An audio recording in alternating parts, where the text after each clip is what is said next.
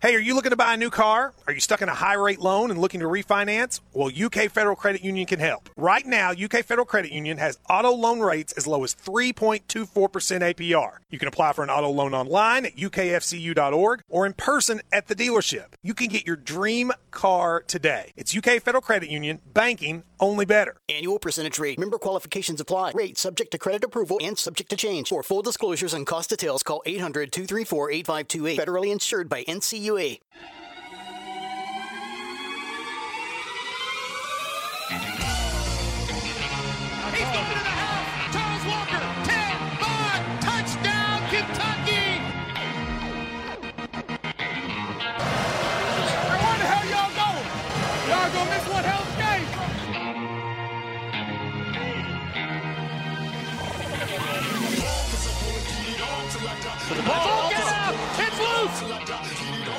It's on the way. Plenty of leg.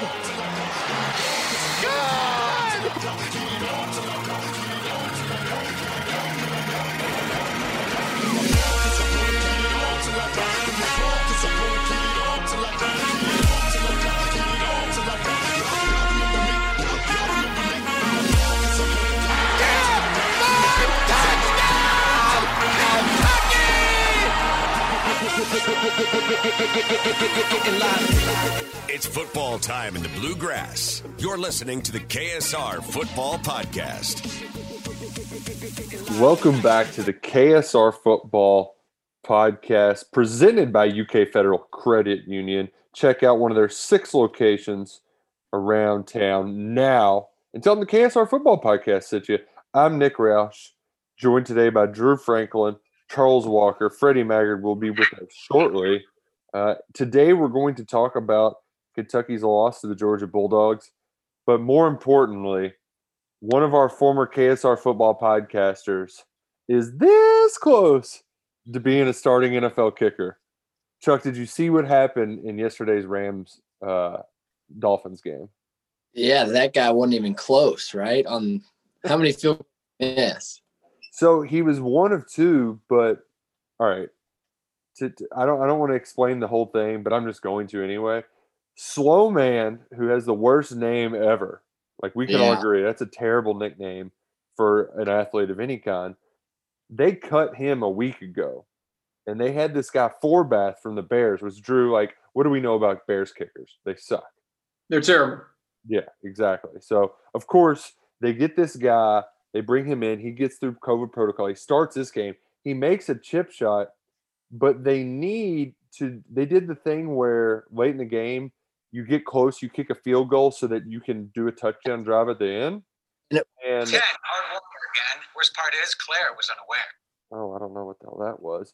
But There wasn't. My my ESPN website keeps playing ads. they autoplay all of their ads. It drives me nuts. Like, come on, you jerk. Yeah, I have the box score pulled up for when we talk, but apparently they want to play ads. Sorry about that. Oh, it's well. I I did the same thing where I changed over and it started playing ads in my ears too. I thought it was me. But Forbath, they did. They're like, all right, just kick this 48 yard field goal, and we'll get a stop, and then go score a touchdown to tie. And it's nowhere close. So I think we're the, the missed kicks are piling up. Um, Austin's It back was- on the practice squad. He, he's this much closer to getting called up. I mean, it was like a hook left. One like the what didn't even get to have a shot to go in. Worst kick I, I saw yesterday. Man, it was not good. Well, we all know they should have taken MacGinnis the first time around, but the Miami of Ohio connection is why he got beat out. I think they'll be quick to go to him now, knowing they probably they're, they're already second guessing themselves, knowing they made the wrong mistake. I think they'll be quick to go to him if Forbath misses a couple more. Well, because like, I mean, that, that's obviously they're having buyer's remorse right now. You know, it's Drew. You're, I mean, you're going through all of that with your house right now. I'm sure you've made one purchase where you're like, was that the right choice or not?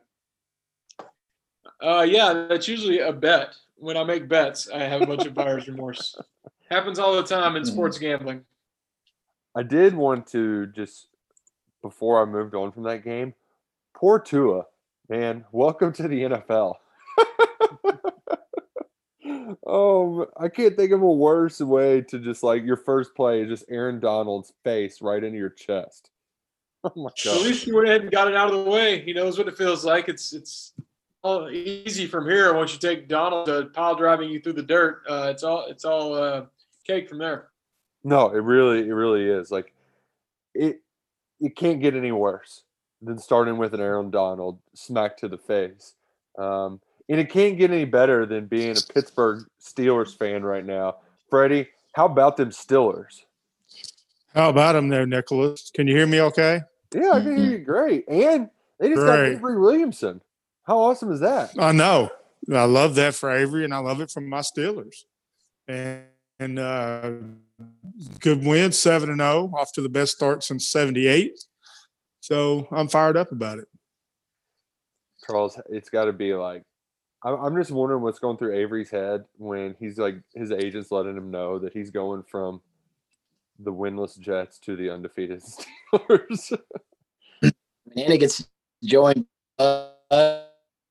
Um, what they had a couple years together at Kentucky, right? They had some overlap. Yeah, no, yeah, two years at least. No, They I had think, to have. I think Yeah, Bud they- was just a year together. younger, right? Yeah. So that's awesome. Like Yeah, yeah. Well, because Z, Hugo probably they overlapped, but Bud was there for sure. So that'll be great. I mean, you you're joining a guy that was on the front seven you played with in college. I mean, I think that's that's awesome. And the Steelers, like Freddie said, what a good time to be a Steelers fan. A couple of my good buddies are, and I love watching Big Ben sling the rock, and I love those young receivers proving week in and week out that they can make the plays when they need to.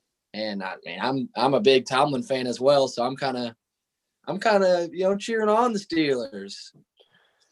Well, I hopped on the bandwagon this off season during like coronavirus when we needed some radio content, and it was it was electric, and I was happy to hop on. Now it's even better.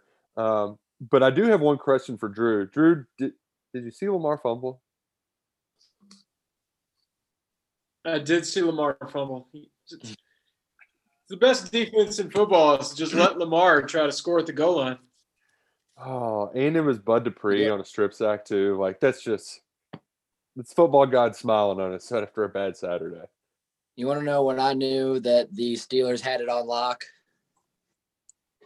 I knew the Steelers had it on lock. I was at Frankfort Avenue Beer Depot, some of the best green beans in town, best pork, best any smoked meat, best in town.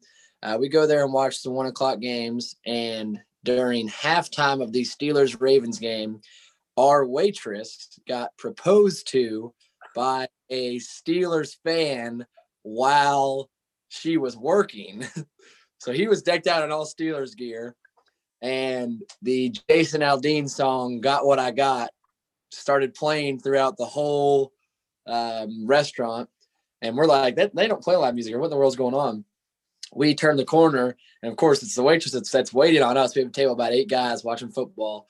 And Steelers guy gets down on one knee. Long story short, she, she says yes. And I looked at my buddy who's a big Ravens fan and went, yeah, today is not your day. No shot. The Ravens come back. And what, what happens? The Steelers maintain the lead. Game over.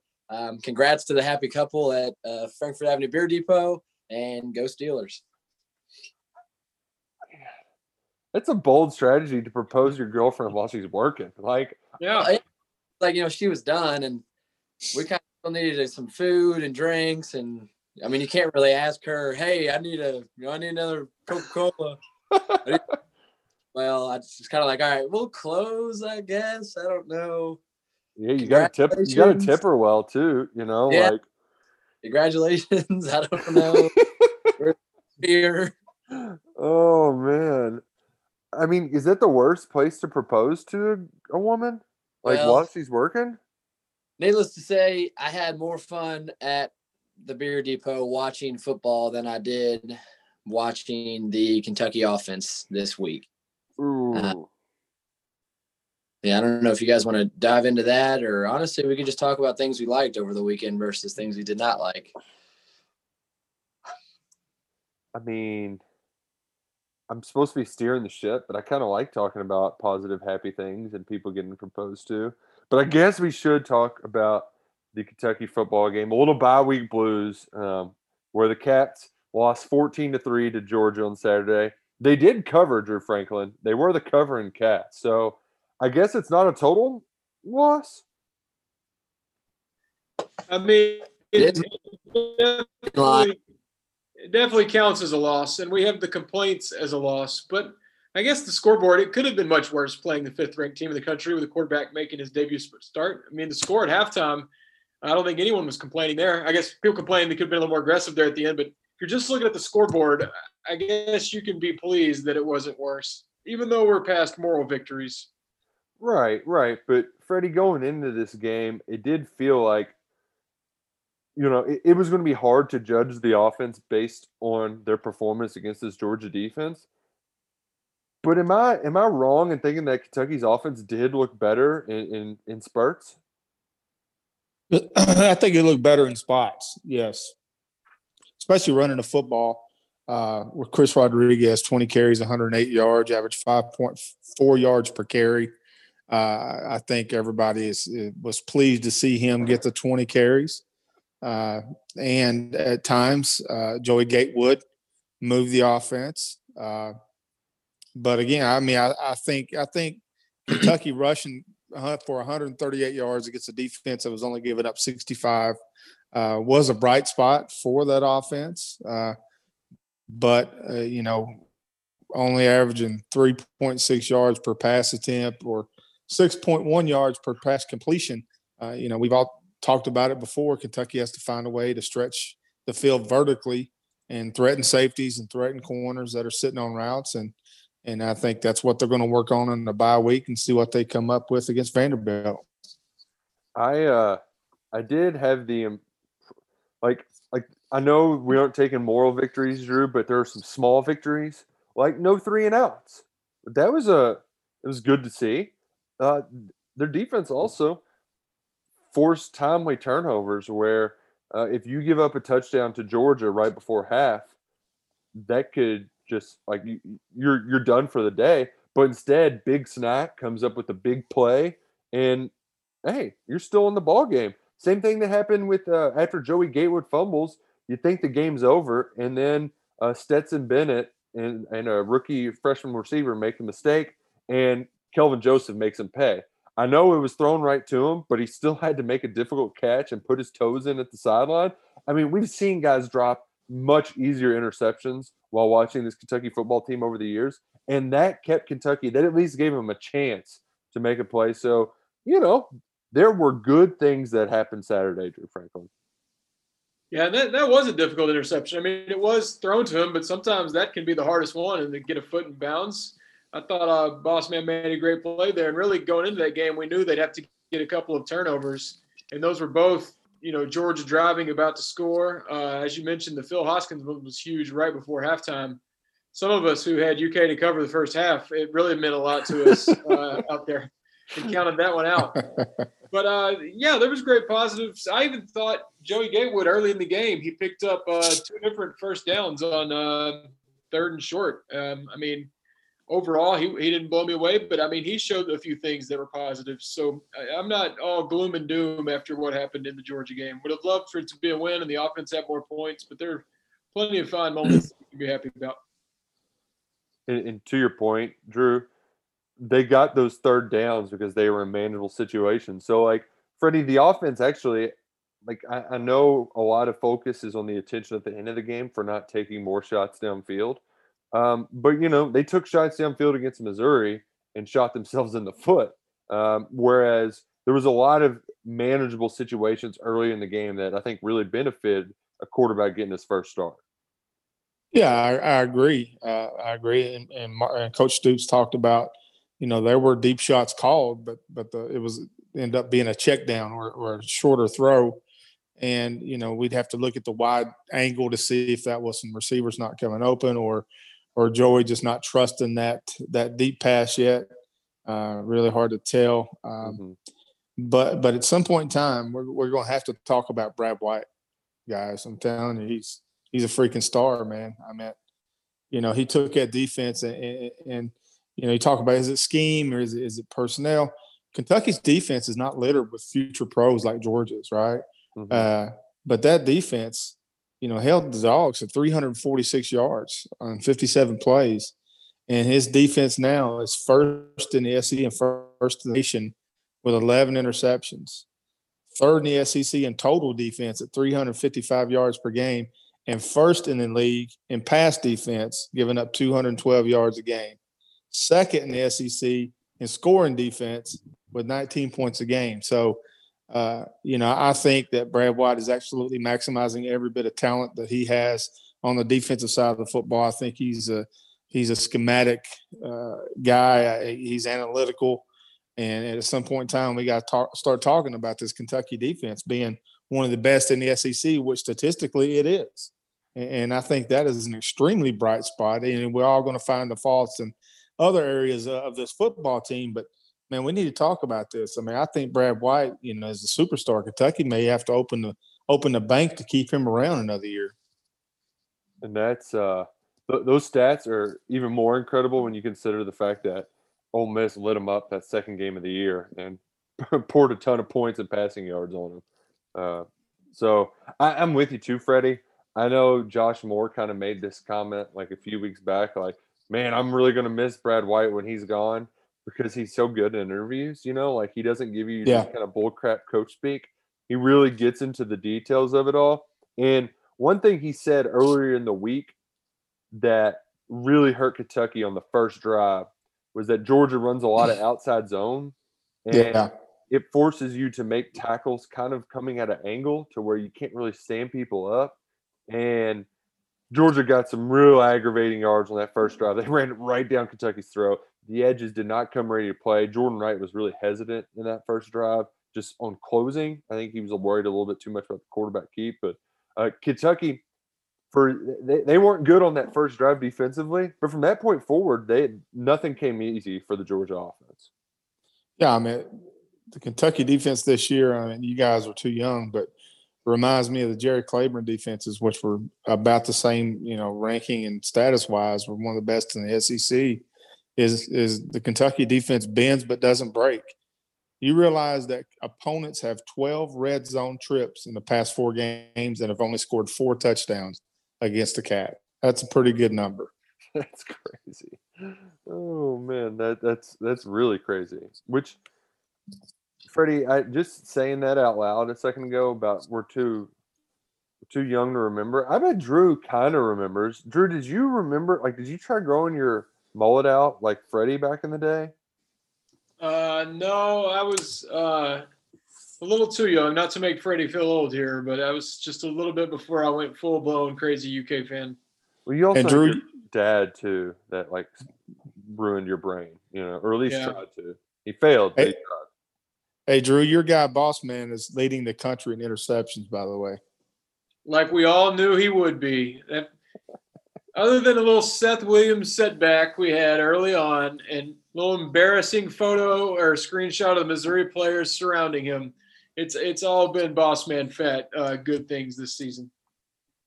Man, that really is just like a middle finger to all those haters because there were a lot of haters out there, a lot of haters. And I mean, he is just like, oh, well, now I'm leading the uh, country in receptions six weeks through the season. Not too shabby. Uh, Not done. He's getting uh, one every other game. I think he's going to turn up the pace here too. He's just getting comfortable. I think we're going to start seeing one A game moving forward. Oh, one A game. All right. Well, you heard it here first, folks. One interception a game. Um, I, I also wanted to note too that Jamin Davis, he's pretty good at tackling players. Uh, Damn good. He is up Yeah. to, I'm pulling the number up now, 58 tackles, ninth in the SEC. He had 13. second in the SEC. Oh, it's second in the SEC? Oh, that's national. He's ninth Yeah. nationally in tackles. Excuse me. And Yeah. the guys ahead of him, most of them have played seven or eight games. So, Yeah. you know, just uh, Hey, not, not too shabby. Not too shabby at all. Another Jamin- number on that defense uh, is Kentucky allowed 346 total yards and 14 points against Georgia, and only had one tackle for loss and zero sacks. So one negative play and still had they held them to 346 yards. That's pretty good. It's kind of crazy, too. They didn't have any big plays. But, Chuck, you really do just got to be impressed with what Kentucky's defense has been able to do, even though the the many haters will be quick to point out that Georgia's offense isn't exactly uh, buzzing like a bee. Oh yeah, but I still think you know, you have two turnovers and you you hold that that O line and really after that first drive, you know what they go twelve plays, eighty six yards, and it looks like wow, this is going to be a long game for the Kentucky Wildcats. Uh, you know, then we come back with a with really a hell of a drive. Um, we get down into that red zone, and then we have a penalty called on us again. Another drive. Uh, the what was it? Two men in motion Mm-hmm. so then drop that drops you back to first and 15 against a stout Georgia defense when you were moving the ball pretty damn well. Um, and you know they, they go all out on that third down and do a, or call a zero blitz, and our really what Demarcus Harris, redshirt freshman, probably doesn't hasn't been in that situation where hey it's a hot route now, run a slant, get open, and you don't have that relationship between Gatewood and Demarcus Harris on hey what do we do can I trust you in zero coverage? Well, obviously not because Demarcus Harris runs a must outside release. Nothing the ball's coming to him, and Gatewood throws it away. Which again, we got we got a field goal out of it. Spicy Italian meatball comes through, but you, you have to think if you have some veteran wide receivers, they know what cover zero is, and it's kind of like, hey, there's no rules anymore. You know, I can run a slant, I can run a if I'm gonna run a go, I can run a quick go and get open, we'll throw it on my head. Um, I don't think we have that, and obviously it showed, and that's why we settled for three points instead of uh, maybe a possible touchdown. I remember when I was playing, we would love teams. You'd get into that third and short, and a lot of teams would just call straight zero, and it's like, all right, during film week, it's hey, when it's third down, third and short, they're going to call zero. Be ready, run a slant, practice it. I guess we did. They didn't do that this week. You know, one thing Joey could have done there too, Charles, uh, with the two safeties blitzing like that, is he could have called timeout there. I thought I Yeah. think that's that's an experience thing for him. You know, because I mean, sometimes the defense wins. I mean, you know, Kirby Smart's one of the best defensive coaches in America, and and you know, you're dealing with you know Richard LeCounte is was first team All American safety. I mean, he's pretty daggone good. Mhm. Every player in that secondary will play in the NFL, so uh, you know, you get the two safeties blitzing like that, man coverage. Here comes the outside backers as well. You know, he, he if he didn't have a remedy, he could have called time out there and lived to fight another play. I mean, uh, Freddie, you saw it. Those those safeties weren't hiding it. They kind of. No, I'm looking in the box when we've got no running back to pick anybody up, and those Yeah. coming Yeah. and you know, Charles, I almost thought, there.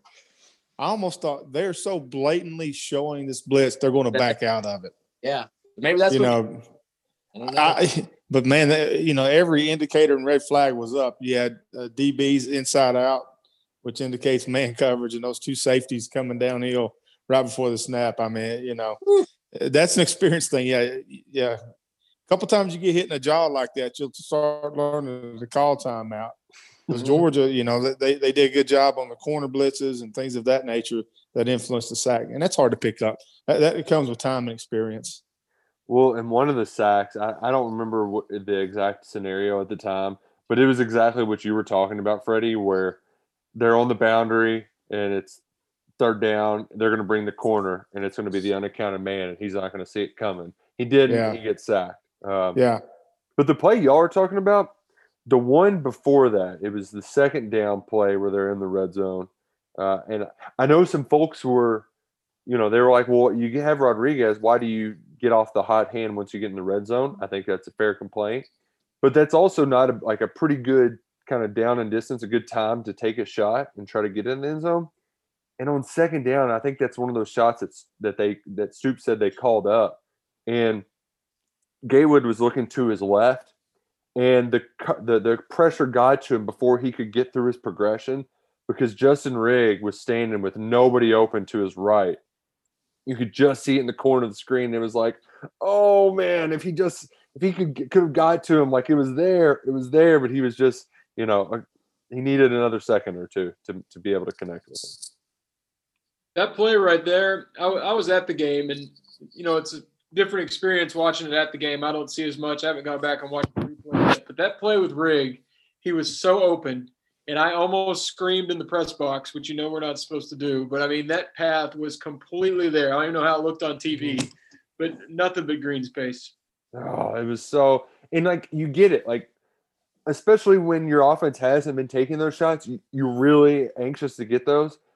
They were just daring Kentucky to, all right, well, we'll let you throw four and five yard passes all day.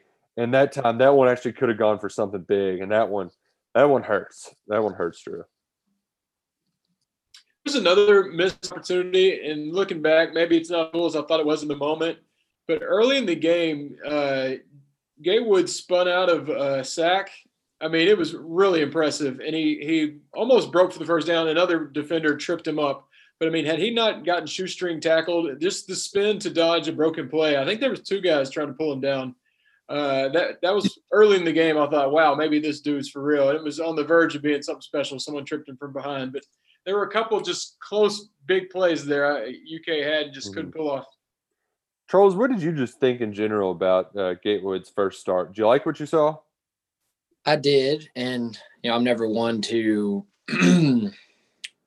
downplay, not the correct word. I liked what I saw. I will say, advertised as a dual threat quarterback, I think that's pushing the line. I think that he can run the ball. I'm not sure that his vision is proven. And again, it's different when you're on the field. You see way more than I do when I'm watching my TV. But I, he kind of almost reminds me of like a deer when he's running. His legs are kind of everywhere. Um, I don't know. I thought there were some cutbacks or really reading some blocks that he could have done better on these first downs when we're running read options or he has a lead back blocking for him and we're kind of getting two and three yards when it looks like we might be able to get some more. Um, I, I, liked watching him play. I think he'll be great, but I, I, think to call him a dual threat quarterback right now is solely because he is six four two twenty, uh, not because he can actually run the ball. So uh, there's my take on it. if you want, this is a kind of a spicy take. I, I, I like it because there were times where you're right, where you, you don't know if he made the right reads or not. I'm willing to give him a little bit more benefit of the doubt because of the lack of game experience. Uh, but he was at least falling forward in most instances where it's like, Freddie, I just I, I was happy to see him get some hard yards when he was running the ball and, and convert on some of those uh, short yardage situations, your third and threes. Uh, I know Rodriguez had a couple tough fourth downs where, in, in those short yardage situations where Kentucky really struggled in the past, uh, they just didn't dilly dally around. Instead of running the sideline, they were just getting north and south in a hurry. Yeah, Kentucky had 15 first downs for the game. 11 of them were on the ground, three through the pass, and one by penalty. Uh, but you know, with Joey, man, that Georgia defense closes fast. Uh, you know, just like passing windows are smaller against Georgia than they were against Missouri, everybody else, uh, because of the the talent level over there, and, and those linebackers close real fast. I mean, it's it, it, it happens so quickly that that a linebacker's coming at you, a DB, whatever. Uh, but yeah, he. Uh, uh, I, I, I liked how Kentucky used Rodriguez to move the chains. And, uh, you know, I know Drew was a, a, big supporter of Rodriguez getting more carries. Uh, you think 20 is enough for him, or is he a running back that can do more, Drew? I mean, with what he did against Georgia, I mean, you you said it all week. It was a big talking point. They only gave up 65 rushing yards a game. I mean, the way he was just dragging them down the field, doing those kind of Benny-like runs where he just keeps going. I mean, I, I think you got to feed him that many times against teams that don't even have that good of a run defense. I mean, he just could not be stopped. So I, w- I want to keep seeing more and more and more until someone slows it down. There was uh, the the one thing that Rodriguez really benefited in this game too uh, is just his running style. That's the I think that's the only way you can have success against Georgia is running right at him. There was a play when Kentucky got around the 35 or 40 where Gatewood made the wrong read. It was right before the fumble. They were running a, a cat where they, they they pulled the or a counter where they pulled the guard and the tackle, and he had the read and he didn't give it to the back. He kept it. He gets tackled for a while. Next play, um, uh, he ends up fumbling the football. It's like, come on, don't be a hero, Joey. But when they ran that play again, the counter, the the the handoff to the back, it was there again, and Rodriguez bounced it and went outside, and there was running room. But that running room was gone just like that because those Yeah. linebackers it closed so fast, Freddie, that like Yeah. even if you had uh, a smoke or a rose in the game, just in trying to run around those guys, you just can't because their closing speed is ridiculous. It, it is. I mean, that's why you know those. The, you know that's that's why the draft is going to be very friendly to that defense from Georgia. Now, half of them are hurt now going to the Florida game, so we'll see how that works out. And then I think Richard LeCounte was in an accident, if I'm not mistaken, uh, when they got back to Athens. So Really, uh, that's something that, that yeah, that's something that's going to be concerning for for Georgia going forward to play Florida. Uh, so let's talk about the fight. oh, oh, that was fun. Fight. What, what led up to it though? There was two clips. One was uh, I think Allen. No, I think it was Anthony Miller got into it with what's his name, Gardner Johnson. Oh, I'm talking about Florida and Missouri. Oh. Oh, I'm hot the game last night. Or yeah, the Bears fight was really funny though, Chuck, because it was just out of nowhere. Javon Wims. But I played against him. He was really good. Um, I didn't realize it was him until they showed you know the the clip of it. Um, but what happened in the Missouri Florida? I did not see this. Wh- wh- Where did Javon Wims go to school? Where did? Georgia. Huh. That Yeah. fight last night was uh, Georgia versus Florida. He was pretty good. so there was a Georgia versus Florida fight in the NFL, and then you have Florida and Missouri fighting at halftime. What was Dan Mullen doing, Freddie? Because I don't know. I didn't. I, I didn't see it. I, I just saw the fight. I didn't see anything Mullen was doing. because he, he so like the the kind of what I took away from the announcers, Drew, on the clip you posted on KSR was that Trask kind of took a hit on that last play, and he sprinted out to midfield to like give the refs hell, and then so the benches just cleared, and they started giving each other hell, and just haymakers and Yeah, so Trask did get absolutely murdered, and they didn't call it way after the throw. It was a hail mary attempt. I'm sure the ref just thought, whatever, halftime didn't really, I didn't caught it. But you know, usually you want your coaches to be the guy holding you back. But Mullen was out there like the guy leading the fight, like uh, Jon Snow leading the charge or something. It was he was doing the opposite of what he should have been doing. I thought he was going to be one of the ones throwing punches. Um, all in defense of his QB, but he picked up a hefty fine today, twenty five thousand dollars. So So- uh, Booster picked that up. the weirdest part was that after the fight, when everybody went to the locker room, he like he like came back out like a baseball player who tips his cap to the crowd and was like firing the crowd up like a crazy person. It was like, what? What is this guy doing? Yeah, he, I forgot he went into the tunnel, then came back out of the tunnel, waving his arms for everyone to get up. And then when he did the SEC Network's interview, he was just like nothing had happened. He was like, "Yeah, you know, some of our guys got a little out of control." I was yelling at my TV like, "Dude, you were the one out of control. I just watched you. You were losing your mind." Damn Mullen. Not a fan Was- of Dan Mullen. Does anyone was he- like Dan Mullen? Was he dressed like Darth Vader? Is that the interview you're talking about? No, this was just like in the game. I think. Yeah, he this Oh, was okay. his- his at, at halftime. They interviewed him. Mm, So wait, did he dress up like in a Halloween costume after the game? yes, And he dressed up like Darth Vader. dude, Mullen, you are not the bad guy. You are a nerd who's trying to be the bad guy. And like he is the worst loser that I mean, him and Urban Meyer are just they are cut from the same cloth. They don't know how to act when any sort of adversity comes their way. They just lose their mind and turn to just a bunch of deranged lunatics. Because that's what Mullen looked like Saturday night. Was just a crazy person. He was a crazy person.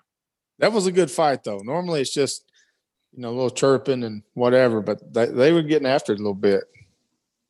Yeah. And I it mean- was it was a vicious hit on Trask. I don't blame the Florida guys for going crazy. man, I'm just I'm pumped that like you're you're right, Freddie. Watching some of those old fights that you guys got into, it isn't like the uh uh, hold me back kind of fight. No, you know? no, no. It's it's you better you better have it strapped. You better have your helmet strapped on. You're gonna get it taken off and used against you. So yeah, old Myles Garrett style. yeah. I'm looking up this line now because I'm real. I'm curious what it came out at. What have, do we know the for the cocktail party line? Uh, I can give it to you. It, it opened as Georgia minus five, and it's down to Georgia minus three and a half. Hmm. Minus three and some. I'm. I wasn't sure which way that was going to go. If it was going to go Florida or Georgia's way, because I know Florida's dealing with some COVID stuff. Um, Yeah. but Georgia's got its fair share of injuries. Um, and and to bring it back to home to Kentucky, the Cats were pretty banged up on Saturday. Uh, you had Kenneth Horsey and Luke Fortner both starting offensive guards uh, did not finish the game. I think they Horsey had a knee injury. Uh, Fortner had an ankle. DeAndre Square left the game early, and so did Cedrick Dort with an ankle injury. So uh, the the bye week always comes at the right time. That's what they say, right, Freddie? Yeah, absolutely. I mean, and this bye week is, is going to be different for Kentucky than than normal bye weeks because uh, they do have some some things to fix, especially in that passing game. Uh, I think you know Charles can speak to this, but most likely your wide receiver that, that's going to be a position up for competition, Yeah. and, and that could be something to watch during the bye week. And and you know the Cats got to get that get the get their downfield passing game uh, uh, you know worked out before the Vanderbilt uh, before Vanderbilt comes to town. So it's it's going to be an intense bye week for for Kentucky, and I would suspect some practices. Uh, you know, I, they'll be smart about it because they have played six games, and and everybody is a little bit banged up. But I, I could foresee some some pretty intense practices for uh, this week and next. It's a it's a bye week for Kentucky, but can we talk about how is Tennessee in trouble if they don't beat Arkansas? That's what I'm watching this weekend. We've got Tennessee. I think they might even be an underdog if Jeremy Pruitt loses gets destroyed by Kentucky and loses to Arkansas in a year, you know, where they're already going to have plenty of losses. I, I'm kind of watching the mayhem in Knoxville this weekend while Kentucky has some time to rest. Tennessee was minus three opening line, uh, down to one and a half. Uh, Where's the game? It's at Arkansas too. That might swing all the way to the Razorback side. That'll put them at what two, two and four if he can't win that one. Yeah, that wouldn't be good. I I will say I did something today that I wasn't proud of, but I played the hypothetical game, and it it kind of stinks. But like when you beat Mississippi State and and Tennessee, that usually means you're having a pretty good year for Kentucky football. And when we look at like the season big picture, you know, not to discount what this team's, you know, could potentially do, but four and six is probably like that's that's a about as good as we think it's like 500 is best case scenario. Most likely three and seven or four and six. But if this was a normal year, that's seven and five. Like in a normal, if you looked at the schedule under normal circumstances, you're beating your MAC teams. Um, you get a good shot at beating Florida early in the season when they still don't have any defense. But you get the chance to to beat Louisville to end the season to make you feel good about yourself. You've got two rivalry wins, and then a South Carolina win could get you up to eight wins. So, Chuck, you always say it's never as good as it seems and it's never as bad as it seems. That perfectly illustrates it. That like all of these teams that we put on a pedestal at like seven and eight wins, they aren't so different than this football team right now that just looks and feels terrible. But it's because they've just been playing all SEC opponents week after week after week. Yeah, insert Austin Powers talking or Dr. Evil talking to Austin Powers. We're not so different, you and I. You'll have to do that. um, I know. I think you make a good point, and as bad as it is, you know, Stoops always talks about there's truly four to six plays that can change a game. It's never one, but there's usually a couple you can pick out and say, okay, whether it's a score or a momentum change, that's what changes this game. I think it goes back to the Auburn game and that Chris Rodriguez touchdown where his whole body was practically touching the back of the end zone. They don't call it. We throw a pick. They ended up canceling the or the touchdown due to targeting, blah, blah, blah. That very well could have affected this whole season. You know, we're at the bye week now. You can't look back. Um, but we have that, and then you have the the Ole Miss throwing the deuces up after you've already had a very tragic loss you have a chance to go tie the Ole Miss game seven seven, and your starting senior running back is throwing up deuces, getting caught. Um, I, I think with an All SEC schedule, four and six is not terrible, but we could easily be in an eight and two team or a seven and three team. Now we're looking at the opposite of that, um, and it's based on dumb plays. Not all by us, but some have to say it's that Kentucky football curse. I don't know. I will say that even when I know the replay is doing the right thing, every time they call a replay, I just you know it's going to go in the other team's favor. Well, how about that fourth and one that was going to be fourth and one, and then there's no irrefutable evidence showing that Georgia had the ball across where we thought it could have been. Um, you know, did it look like he probably had the first down? I don't know. Mm, kind of. You would think that if the ball's there, he has it. But they call it fourth and one, and they go back and look at the video. You have no idea where the ball is, and then it gets overturned. It's like what? And there's also a hold. There was a hold. Oh man, that was such a. Oh yeah. yeah. Right. They were holding the Echols right in front of the ref, and it's like, what? Where's the call? Where's our break? When is our break gonna win? What year? It feels like that with fumbles too, Freddie, because like a lot of fumbling is just dumb luck where you know you get a helmet on a ball. But like even when Georgia was putting it on the turf, it was bouncing in their hands. Can we not get the ball bouncing in our hands Yeah. some? Yeah, turnovers are really just about how the ball bounces. I mean, and then you can say the same with Phil Hoskins. Got the batted pass, and with the interception, it's just you know, where that ball ends up after he tips it. So yeah, I mean, Phil Hoskins had a had a contested catch. You know, that was a, that was a tough play by him. And, oh and, man, that- Freddie, that- when you when you and we that, talked about ha, ha, what's it- that? when you say he made a contested catch, it sadly makes me think that our defense has had more contested catches than the offense this year. Yeah, I mean that- was a huge play by Phil. And, you know, I, I knew Georgia couldn't put that ball in, in Bennett's hands and expect to win. Uh, you know, I, I figured they would they would run as much as they did, and they they exceeded their uh, game average. They were averaging 166 yards coming into Saturday, and they rushed for 215, uh, which isn't a a huge number, but it was enough. Uh, you know, but but yeah, I, I, I was hoping that they would put the ball in Bennett's hands and, and try to let him beat Kentucky because I think I did I, I just don't think that could have happened. Man, let- let's talk about the speed of that game. If there's no TV timeouts, that game probably would have been over in an hour and a half.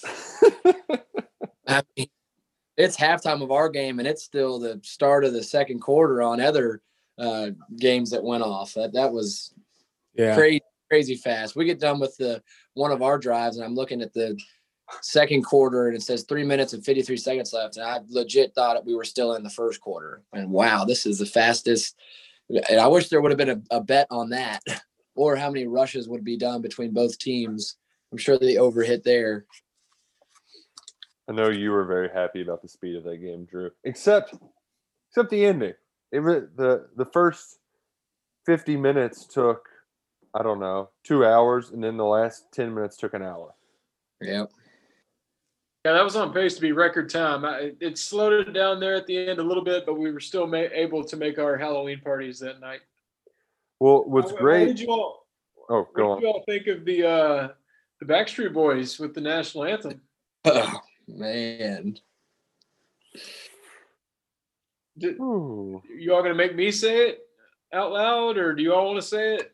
Okay, I, I will say this.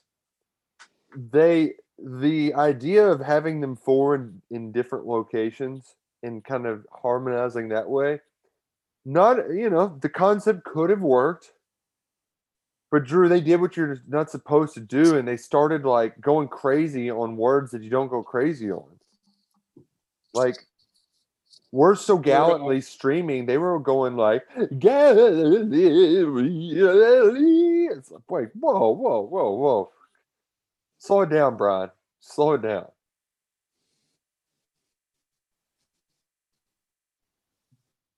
You know, we're big Back Boys fans. Shout out Kevin Richardson, uh, UK football super fan. Wasn't the, the, the best national anthem we've ever heard. They went off script quite a bit. But I will say it was pretty neat to look up in a year where there's not much going on at the game day atmosphere, and you do have these, you know, they're superstars and they're on the screen on Zoom. That was pretty cool to see that as uh, better than you know just someone from the science department.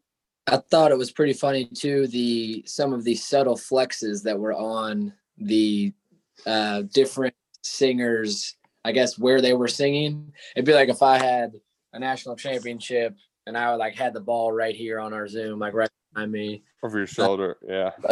two of them were, you know, two of them were in a recording booth that probably had all their platinums and golds and all that stuff. And I think Kevin was just, you know, just his face. But I thought that was pretty funny. Some of the subtle flexes that were being shown throughout that. Oh well, I, I I'm glad they got the gang together. Freddie, are you a big Backstreet Boys fan? Uh, I'm a fan that that they're fans of UK football. There we go. I just I don't I don't imagine they were in your wheelhouse quite like they were in mine. Where that was I think I- the you first know- CD I ever bought was Millennium. I don't really remember them, to be honest with you. I, I don't know if, if you know. I, I just wasn't listening to stations that played them. I, I don't know what. I, I don't really remember a lot of of what they had to, uh, what they their product to put it that way. Oh man, I bet they were writing like TRL, Drew. I bet that was your jam. Like you're you're the perfect age for the TRL hysteria. Yeah, I'm definitely that age. I wasn't necessarily the TRL guy, but you know, I I was part of that generation. You had to be in front of the TV at 3:30 to see what was going down in Times Square with Carson Daly and everybody. Yeah, and people like waving out the window at like all the crazy people out in the middle of the street, like lined up to see the who was going to be there. Wild times. Wild What's times. TRL? It was a show on MTV. They counted down the top 10 music videos Oh, of the day.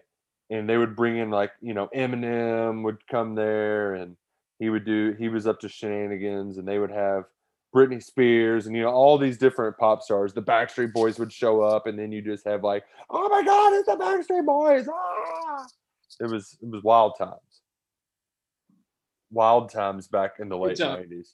Um, but like I said, what's not going to be wild is this bye week. We're going to take it easy. It's going to be nice and relaxing. And it's going to be even more relaxing thanks to our friends from Midnite Rooster, the best in the CBD game. They're partnering with KSR to make sure you're relaxed this bye week. Isn't that right, Drew Franklin? That is correct. I just learned they have a tattoo um, cream. I don't have Oh. a tattoo, but I thought that was very neat because I haven't seen many tattoo creams on the CB, CBD CBD market. I can't talk. So if you have a tattoo, check out Midnite Rooster. Or if you have a beard, check out check out Midnite Rooster. Yeah. or back pain. Or if you just need the drops to help you go to sleep, check them out. M I D N I T E Rooster. Check them out right now, especially this bye week where we are going to get to relax a little bit more. Um, I, I'm, I'm curious as to what some of your all's plans are because I'm just going to, I plan on losing a lot of money betting on the Breeders' Cup. That's just, it is what it is. Win or lose. I, I'm just, I'm just sad that we can't actually be at Keeneland, Drew because hmm. it's going to be gorgeous weather and for the best horses in the world to be competing in Central Kentucky. Yeah, and the city's excited because last night there were fireworks in Lexington, like the Fourth of July. I did not know what was going on. These were not the small town, small town fireworks. They were lighting up downtown. Found out today was for the Breeders' Cup, so we're excited here in Lexington for it, even though no one can go. But I, I'm with you. I'll be uh, losing my money on Saturday. Yeah, and we- we have a promo code with Naira Bets if you'd like to try to get in on the action. Um, I know Matt has a bunch of different contests with the radio show this week to get you in on the action. I'll just say that my one of my favorite long shots in the classic is by my standards. It's got some local connections and it's been good to me. It won me quite a bit of money betting at Oaklawn this spring when there were no other sports happening. So I, I like by my standards as a little long shot in the classic. Going to be interesting to see if uh, if Swiss Skydiver if she runs in the classic or does the the distaff with the fillies. Um, but nevertheless, a lot of really talented horses. I might even share some picks over the weekend. Who knows? There's that happening. We also have Notre Dame Clemson Saturday night, um, along with that Arkansas Tennessee game, which Freddie, I don't know about you, but I do think there's an added layer of intrigue with Trevor Lawrence out. And can you say the the new Clemson quarterback's name? No, I, I cannot. Uh, but yeah, no, I, I, think Clemson. I think Clemson will role in that game. Uh, the Tigers are just so much more athletic than Notre Dame, so I, I, am taking Clemson all day in that one. Uala Ualawele or something like that. But yeah, yeah. I'm glad. I'm glad because it's going to bring that line way down. No Trevor Lawrence. So there's uh, one other big game to keep an eye on this weekend. I want to get your all's predictions. Uh, Mississippi State Vandy, a couple of teams that can't do anything. Who you got in that one? When's the last time Mississippi State scored a touchdown? Been a while. They're a 16 point favorite. Got wow. bet up too to 18 and a half. Actually, no, it's now 19 and a half. Jesus. People believe that they can do that, like that they can score that many points I guess so. Our, bo- our boy Danny Clark opted out too. Uh, man, you really hate to see it. We could have had a little Danny Clark revenge game going next Saturday. I keep forgetting he's there. That's so ridiculous. Well, he's not there anymore. Well, I mean that he even was there to begin with. yeah, Vanderbilt's struggling. I'm looking up as they're showing the Missouri Florida fight on my TV. Man, that was a good time. Um, oh, Freddie, I'd also like to bring. How about Mike Sanford just being terrible again? Oh, man, that, I watched that. That, that was crazy. Uh, what about uh, row the boats at 0 and 2 right now in the, in the Big Ten? That, that's, I think you called that Nick Roush. Yeah, I really like that line too. They were going to try to win by twenty, and I, if you sprinkled money line, that would have been good. But I, I loved playing Maryland at home after they had a bunch of turnovers in that week one. They'd be able to get right. But I, I just like that the we're getting some weird games out of it. The Big Ten's playing a lot of Friday nights. I don't see one this week on the schedule, um, but we are getting BYU Boise State on Friday night, which that could be a game. Like if BYU or if BYU goes to Boise and wins, which that open is Boise State minus three to uh, two and a half point favorites for BYU. If they stop them, they're going to try to make their case to be a playoff team. BYU is, uh, and I like too that there's rumblings that like of somehow making a Cincinnati BYU play-in game for the playoff. Like if they if they go undefeated, because Cincinnati is just rolling through the American right now. Um, but even bigger news, Drew Franklin, especially for degenerates, MACtion starts on Wednesday with six games, and I believe four four of them are on national television. Yeah, and uh, those are going to be fun to bet on, even though we're going to have no idea what is going on to start. but excited just to have the MAC back in our lives.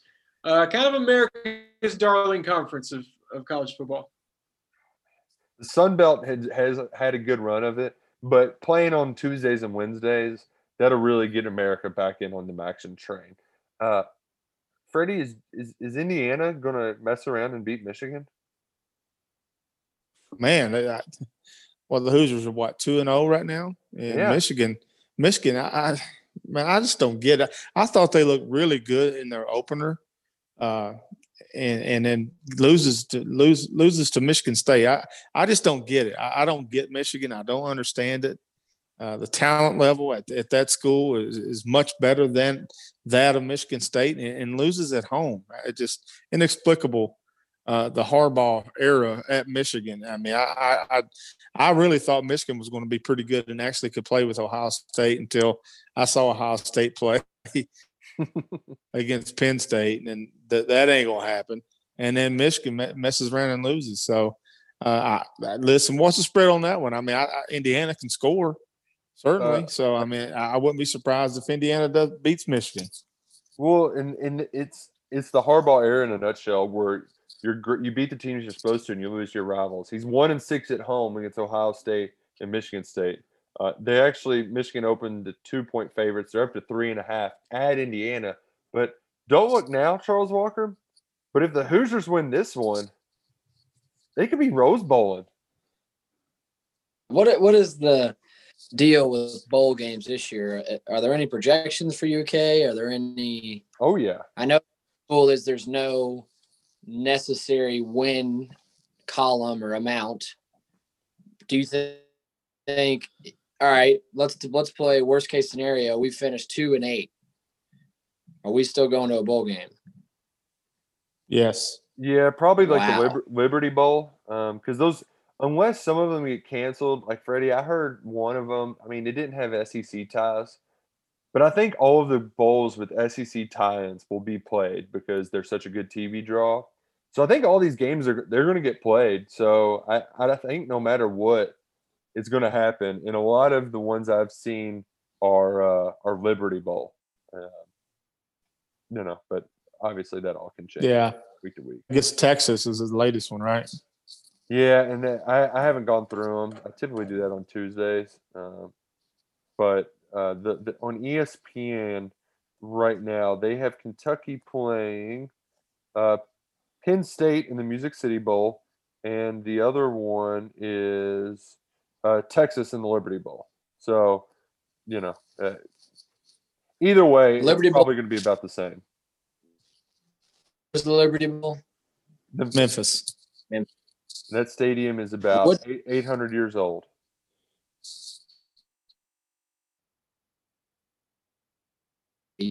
for to tell us they're going to be the studs in a couple years.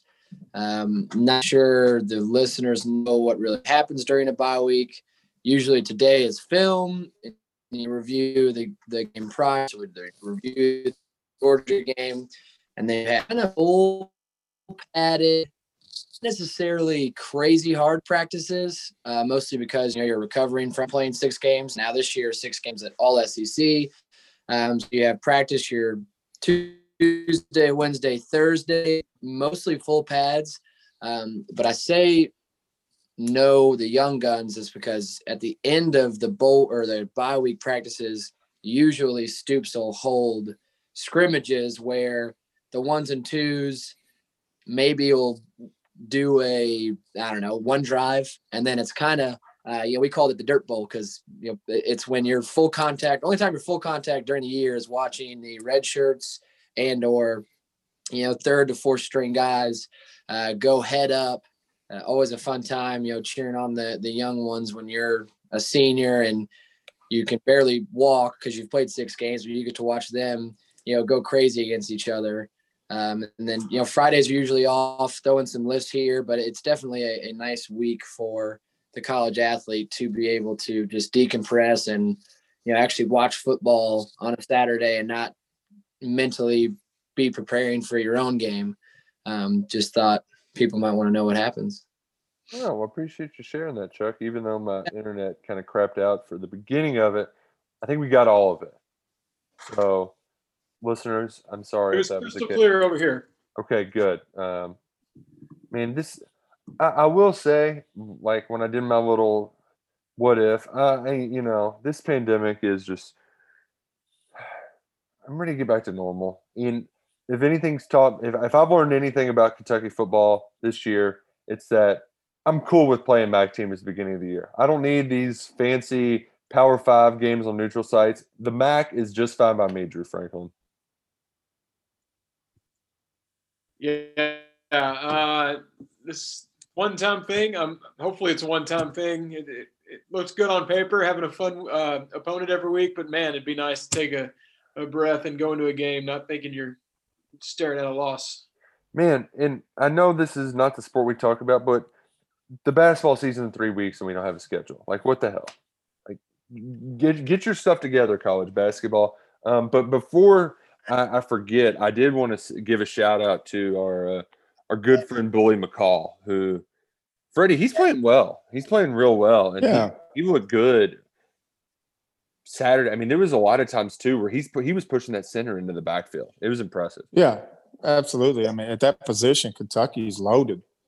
You know, with with Quinn Bohanna coming back and Bully McCall and Justin Rogers, Josiah Hayes, Kentucky's absolutely loaded at that nose tackle position. And that's one of the harder positions to recruit too. And the fact that they're loaded there Yeah. speaks volume to what Stoops has built. Um, but yeah, Hayes got a tackle. Rogers got in the the stat sheet. Um, but I do expect Bohanna to be back after the bye week. So I've heard some good things that um, his prognosis that they're they're hopeful that he'll be back from that knee sprain then. So uh, It's solid because when it happened, that looked like it looked awful the way he was writhing. And I thought that might have been the end. Ooh, knock on wood. Luckily, it, it was not. It was not. I like yeah, I like the Marquan McCall, you know, flex that he does after. Sometimes it's really not even like a. bi- It's a big play, but you know we we hold them to a three yard rush, and there's bully in the backfield. You know, like busting his shoulders and and flexing. He, Like, he yeah, always puts up one finger too, and it's like he's like waving and pointing. I don't, I don't know if he's saying like I did that, go me, or like if he's waving in the crowd. I don't know what that thing is, Drew, but I like it. I like it too. I I watched him a lot on the sidelines. I think I even sent you a video, Nick. He dances the entire game. I mean, coach is talking to him. He's listening. He's looking at him, but he's just dancing, just bobbing back and forth. My man is having fun out there, and I love him. Oh man! Oh, one thing I didn't want to forget um, because it was quite controversial. You know, we, the good thing is, is we can get to some some leftovers uh, when we meet again next week. But Charles, your um, your former position coach got quote folks uh, quite worked up uh, by sharing his thoughts on the Kentucky football team. Uh, what did you make of Lamar Thomas's uh, tweet about just getting the wide receivers the ball more? No comment. Oh, come on. You gotta give I'm us be- something. I'm being put in a very awkward situation. I, I don't know. Well, Um, I think that, the, and I'll I'll make the sting less on you, but like I feel like it's like, oh, you mean the the former wide receivers coach wants to throw it to the wide receivers more? Like, of course, like that's not anything angry. Like he just wants to get the passing game going. Like I, I I don't know like what more you want to say. Like, and I mean, LT came back out and said, "This is not a disgruntled employee talking about his ex players or something like that. This is solely my opinion. Hey, we live in the greatest country in the world where you can have your own damn opinion and tell everybody. So, um, no, no party necessary. Okay, that's my answer. there we go. But I do think that like wanted. Well, and well, he he pointed out he's like you've been through three wide receiver coaches in the last couple of years. Well, the reason why he's not around is because he didn't recruit any, and like he didn't help get any more guys. Like that's that's why they moved on, and that's and instead they were taking flyers, guys late in the class like Isaiah Epps, who's been injured for the last two and a half years or so. So like, you know, Lamar, you you you did pretty good working with the guys while you had them, but you didn't get any guys here. So uh, you know that's that's part of the problem. Um, but like I, I thought it was hilarious, Drew, that people were actually mad. It's like, dude, LT is going to talk LT. Like that's just who he is. Like, come on. I mean, the guy's famous for saying what's on his mind. Are we, are we shocked he said anything? Not at all. There, there's actually a 30 for 30 about him saying what's on his mind. So, yeah, can't, can't uh, put too much stock into a Lamar Thomas tweet. No, no, no, not whatsoever at all. Um, but Freddie, are you are, are you going to be enjoying this bye week? I know you are going to be staying in Lexington to watch um, Catholic versus Catholic when Covcath comes to town Friday night. Yeah, the, uh, the Kroger KSR game of the week is Covington Catholic, number one in 5A, uh, going to Lexington Catholic, uh, number six in their in their classification. So yeah, it, it should be a good game, and I'm excited about it. And I'm excited to kind of exhale a little bit. It's been a six week sprint. I think everybody's uh, just kind of, you know, like that was a lot. Um, time to regroup for the final month of the season. We'll be here to help you regroup throughout the bye week uh, to get through these bye week blues. Uh, and we'll be back next week um, for more Kentucky football talk on the KSR Football Podcast, presented by UK Federal Credit Union. For Drew Franco, Charles Walker, and Freddie Roush. Freddie Roush. No, it's Freddie Maggard and Nick Roush. Freddie Roush. I pulled a, I pulled a Gerald Lorenzo there, right? I mean, geez. For everybody on the KSR Football Podcast, thanks for listening. Go Cats and go Kroger. And peep the technique.